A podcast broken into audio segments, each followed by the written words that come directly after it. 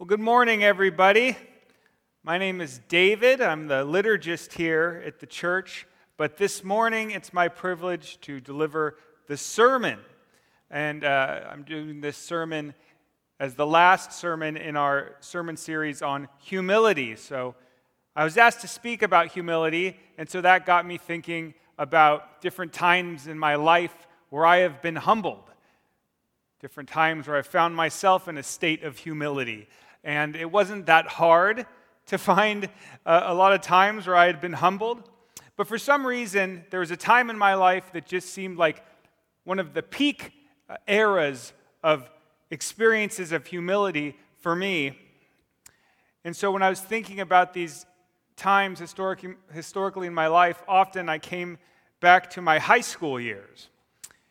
It was a time where I was often humbled.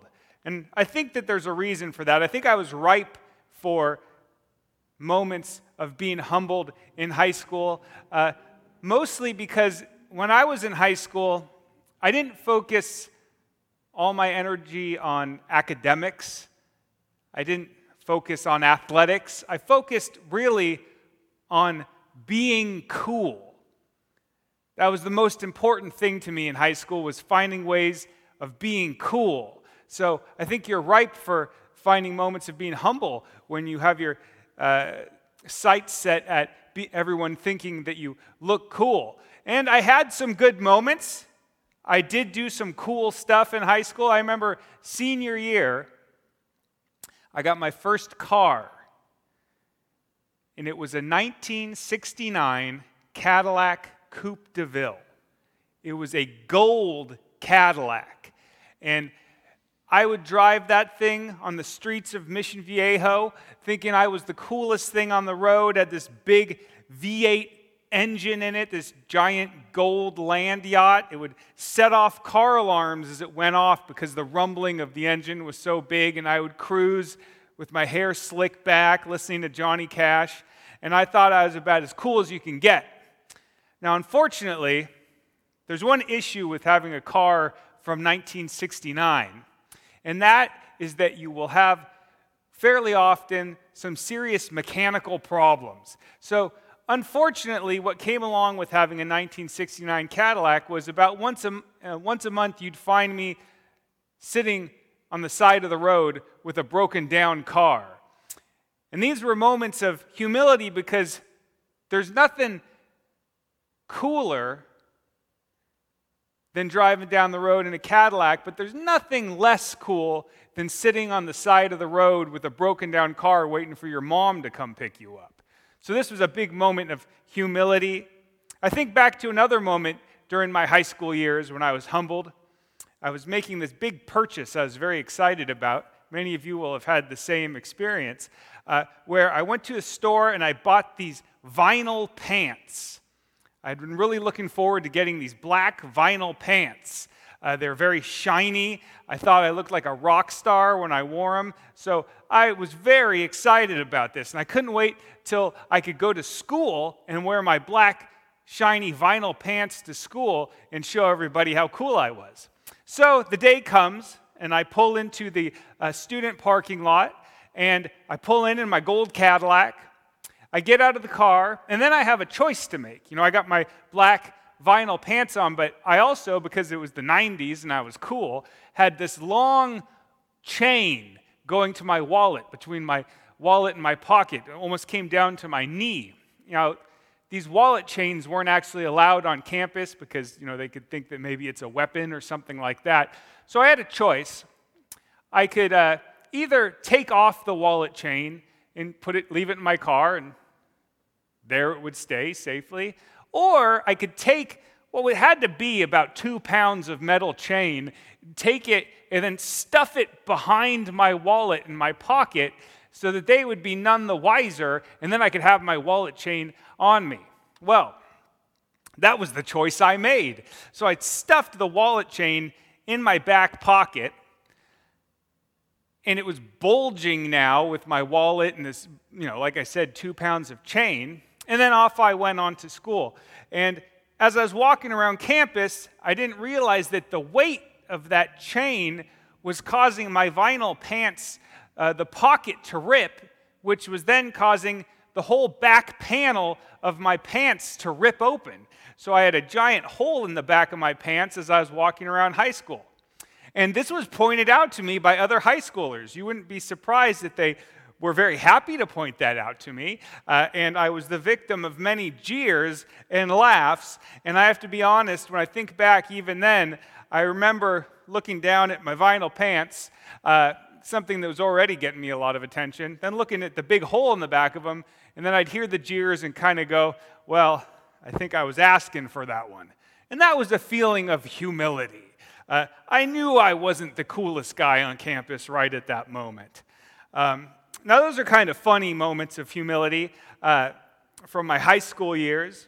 Uh, and I and I fo- it didn't make me lose focus on being cool, though. I was the cool guy driving the Cadillac during high school and college. I was playing in rock and roll bands all around Los Angeles. But then, as I got older, I entered into a new identity from going from being the cool high schooler to the, to the rock and roll singer to now a dad.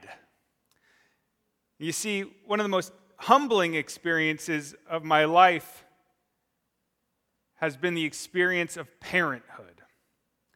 You know, ne- instead of being the guy driving down the road in his Cadillac, listening to Johnny Cash, now I drive a Honda C R V and listen to Kids Bop. For those of you that don't know what Kids Bop is, it's top forty hits of today as sung by children. This is not necessarily the coolest thing to be cruising down the street listening to in uh, your soccer mom car. However, my son, Hezzy, loves Kids Bop, and he often demands it, so I put it on, and I lived through this humbling experience. Uh, the way that humility is just kind of built into uh, the life of a parent was reminded uh, to me uh, last week as my wife asked me if I would hang a curtain rod in our living room.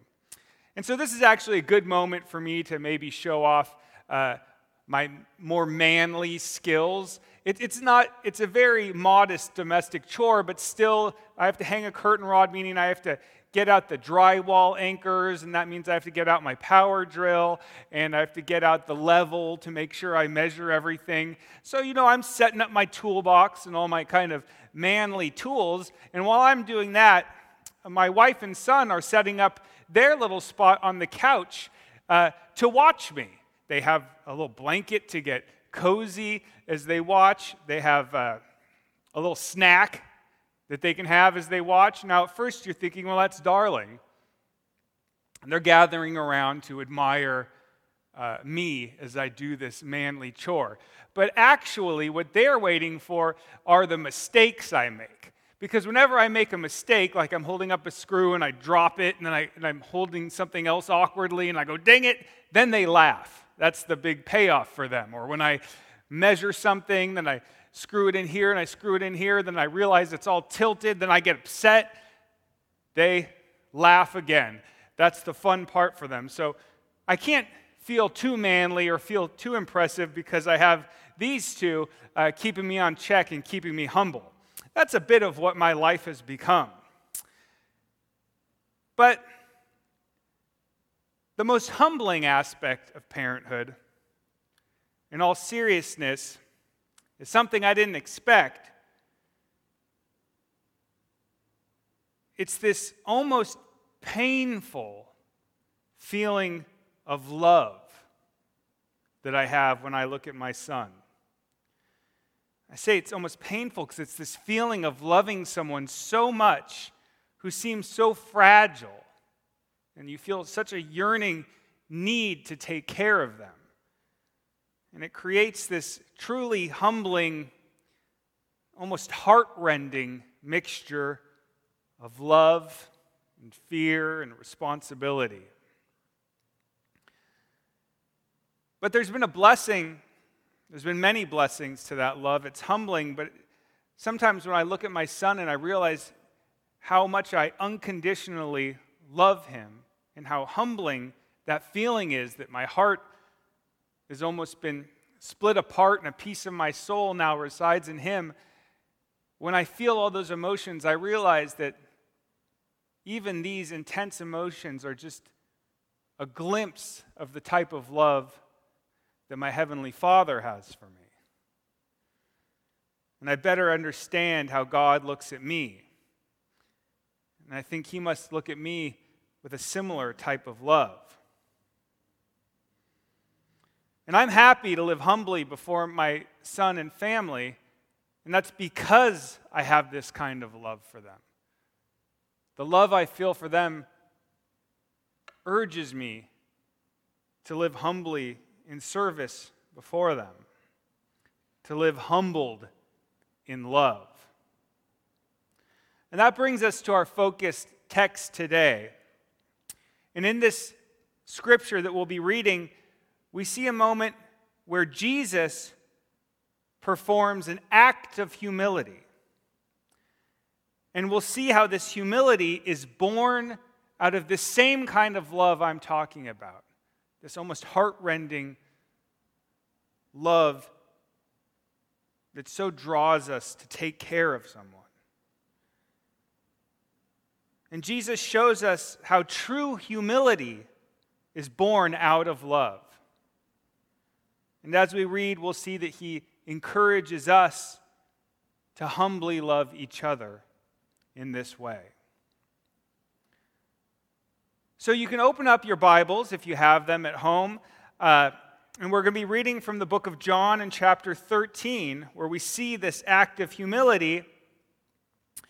And it takes place the night before Jesus' crucifixion, when he's in his, the upper room with his disciples, uh, very beginning of John chapter thirteen. So let's read this together, not only to see what Jesus does, but what I think is going to be the important context of why he does it. So beginning in John chapter thirteen, verse one. It was just before the Passover festival. Jesus knew that the hour had come for him to leave this world and go to the Father. Having loved his own who were in the world, he loved them to the end. The evening meal was in progress, and the devil had already prompted Judas, the son of Simon Iscariot, to betray Jesus. Jesus knew that the Father had put all things under his power, and that he had come from God and was returning to God. So he got up from the meal, took off his outer clothing, and wrapped a towel around his waist. After that, he poured water into a basin and began to wash his disciples' feet, drying them with the towel that was wrapped around him. He came to Simon Peter, who said to him, "Lord, are you going to wash my feet?" Jesus replied, "You do not realize now what I am doing, but later you will understand." "No," said Peter, "you shall never wash my feet." Jesus answered, "Unless I wash you, you have no part with me." "Then, Lord," Simon Peter replied, "not just my feet, but my hands and my head as well." Jesus answered, "Those who have had a bath need only to wash their feet. Their whole body is clean, and you are clean, though not every one of you." For he knew who was going to betray him, and that was why he said not everyone was clean. When he had finished washing their feet, he put on his clothes and returned to his place. "Do you understand what I have done for you?" he asked them.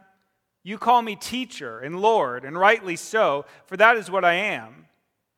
Now that I, your Lord and teacher, have asked, have washed your feet, you also should wash one another's feet. I have set you an example that you should do as I have done for you. Very truly I tell you, no servant is greater than his master, nor is a messenger greater than the one who sent him. Now that you know these things, you'll be blessed if you do them." So we have this wonderful depiction of the lengths of Jesus' love, of how he will humble himself before his disciples. Humble himself in a dramatic way. The act of washing a guest's feet was reserved for servants or even slaves at this time. And Jesus is the one taking on this role. But But I think it's important that we pay attention to the context in which he does it. Before the description of Jesus washing his disciples' feet, we're treated to a picture of the way he looks upon them with love. And this is the catalyst for that humble action. In verse one, it, it read, Jesus knew that the hour had come for him to leave this world and go to the Father. Having loved his own who were in the world, he loved them to the end. These were his own, it says. You see, these were the disciples, his followers. This was his family. Jesus was an unmarried man, had no children. But for the last several years, he's been on the road with this small group of people. We can imagine how close they were to each other and how deeply he loved them. And yet it seems that his love here is mixed also with this pain of knowing that he has to leave them soon. This heart-rending pain he must have felt. You see, when I read this, as I read it several times, there was something in, in it, in that picture of Jesus looking at these disciples that he'll soon leave. There must have been some fear of how will they take care of themselves when I'm gone. This unconditional love that he had for them.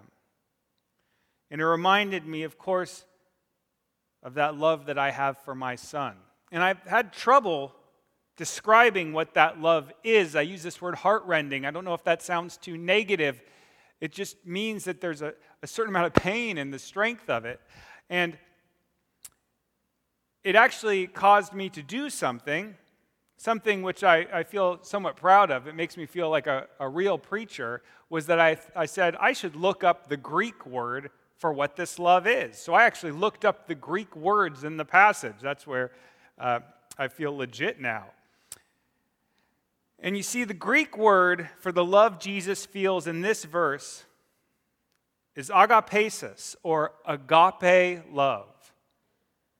Now, there's several different types of love in Greek.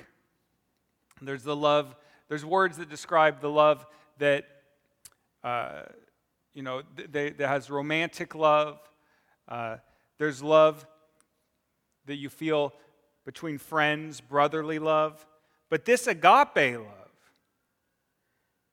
is reserved for a type of love that's the unconditional, sacrificial love that's used to describe the type of love that God has for us as our Heavenly Father. And this is the type of love that Jesus looks upon his disciples with.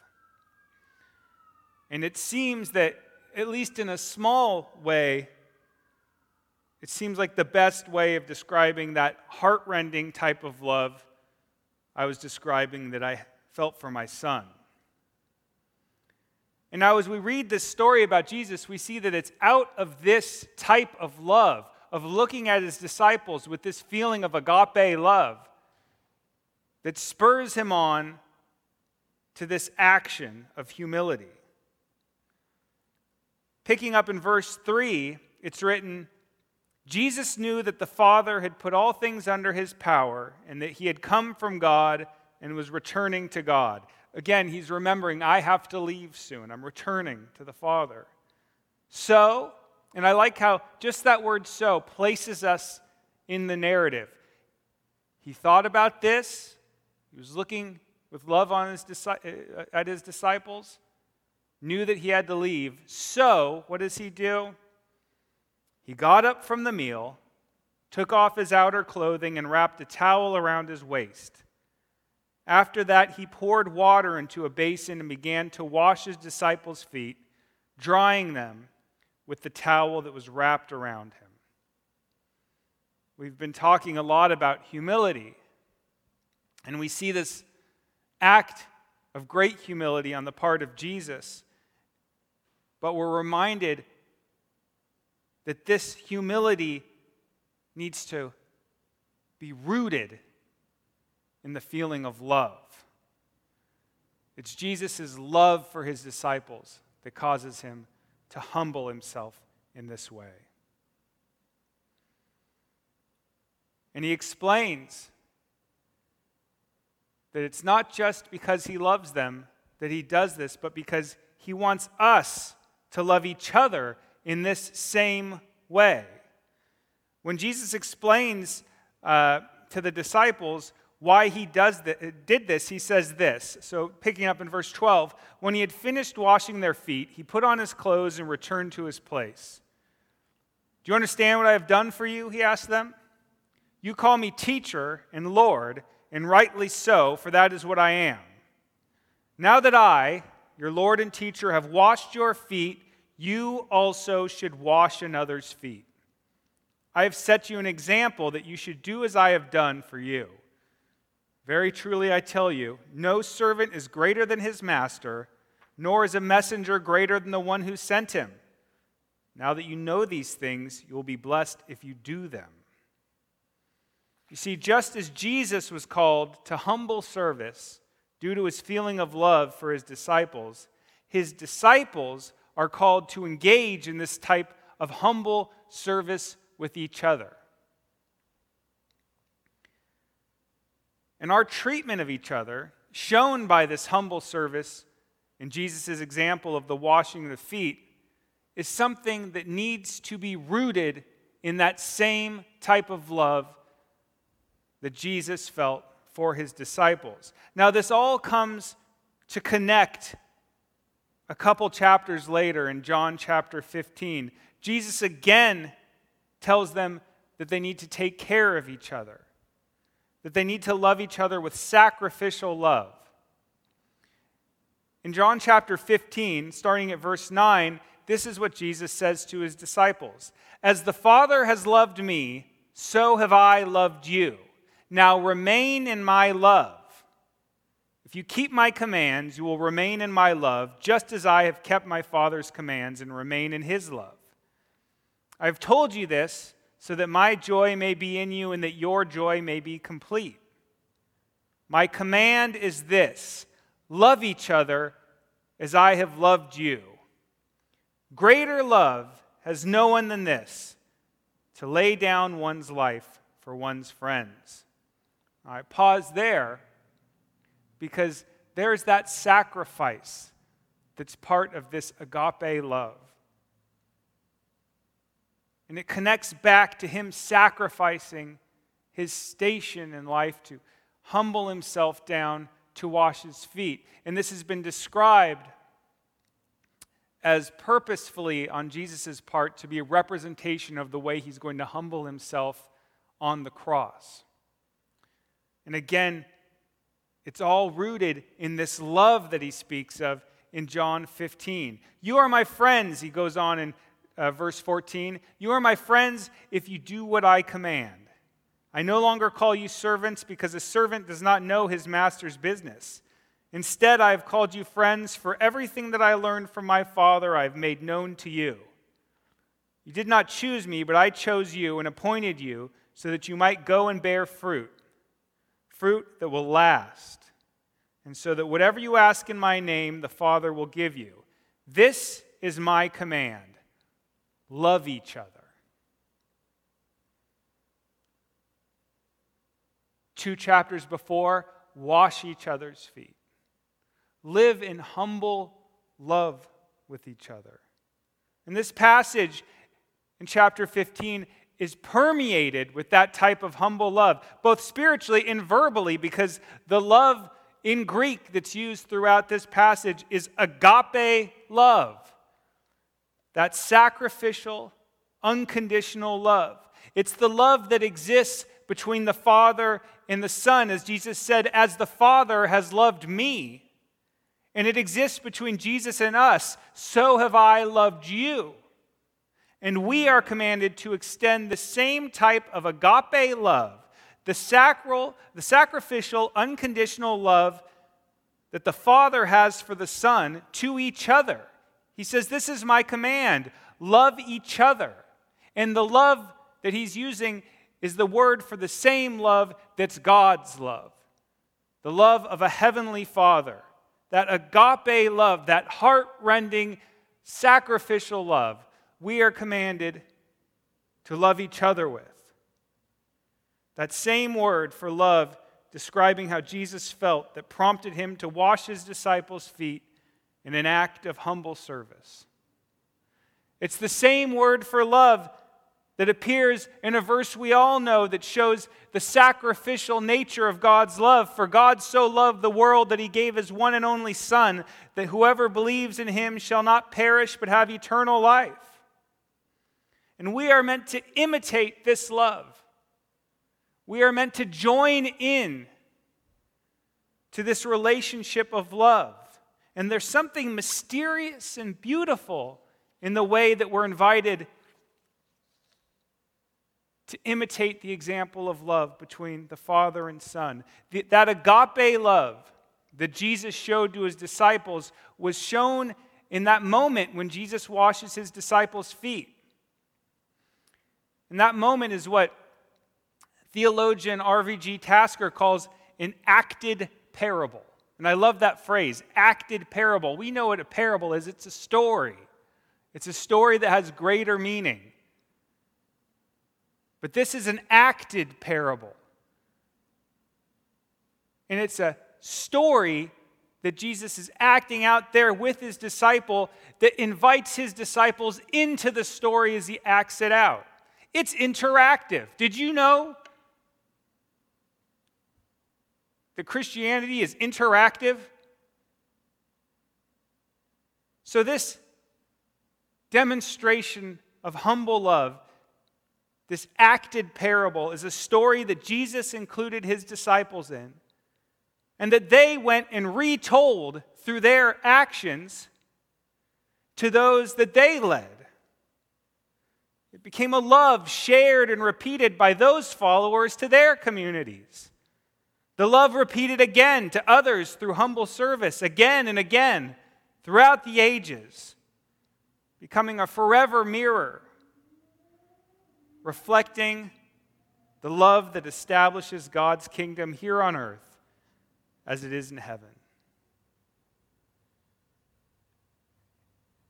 And that is the goal of our humi- humility towards each other. Our humility is how the glory of the kingdom is ushered in. So as we conclude this humbled series, and we look toward living lives in humble service to each other, let us remember that these lives of humble love that we are called to uh, live out must be based in our knowledge of the love that God has for us. You see, Jesus did not just give his disciples an example of his love. After he washes their feet, he does say, this is an example. I want you to do this. But he also gave them an experience of his love. The touch of his hand on their feet.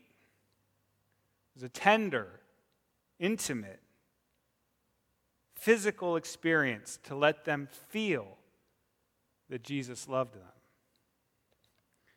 And we need this love ourselves of Jesus, and we need it to be a felt love that permeates our hearts, so that we, rooted in the knowledge of the Father's love for us, can, humbled in love, do the work of his kingdom by loving each other.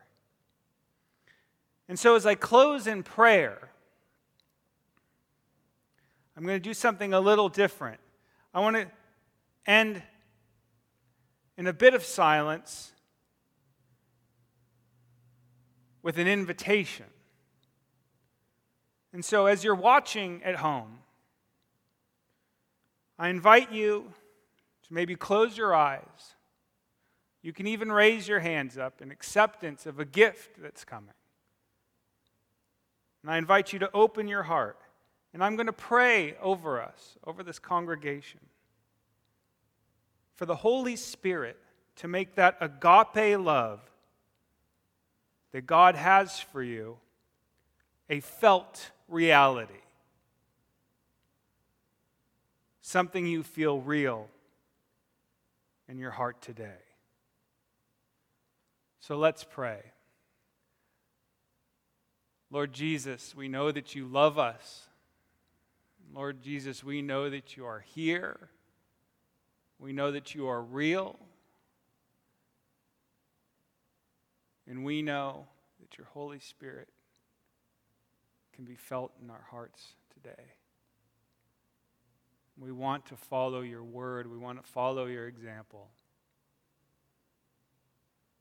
But we want to feel your love.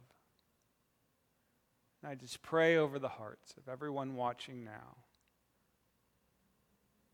that the presence of the Holy Spirit would descend upon them and would fill their minds and their hearts now. We just pray for that agape love, the unconditional, passionate love of God, to rain down on the hearts of everyone listening today.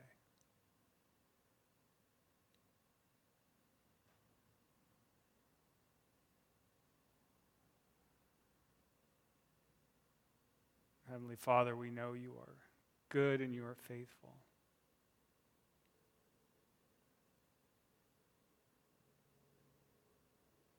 And we pray that your love would stay with us.